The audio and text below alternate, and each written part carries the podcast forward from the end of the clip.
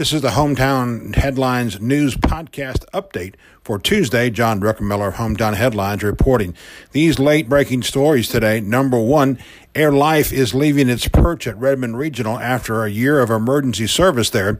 The company made the formal announcement on Tuesday morning, citing mostly economics involved in the process.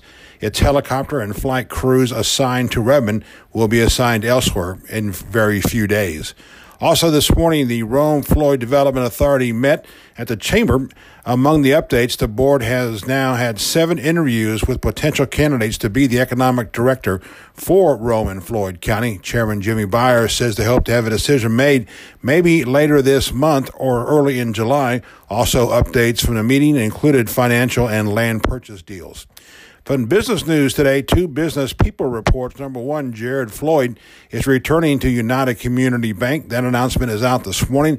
Also, a very familiar face in our grocery industry around here, Kroger's Steve Van Meter, a mainstay at Rome's store here off of uh, Riverbend and Turner McCall will be leaving the store later on this week. A new manager has been assigned. We likewise watching the weather as we've had uh, one brush with some storms already today. We could see more this afternoon. Stay with us. We'll have continuing coverage on our website, hometownheadlines.com, and back with you tomorrow morning for our morning podcast.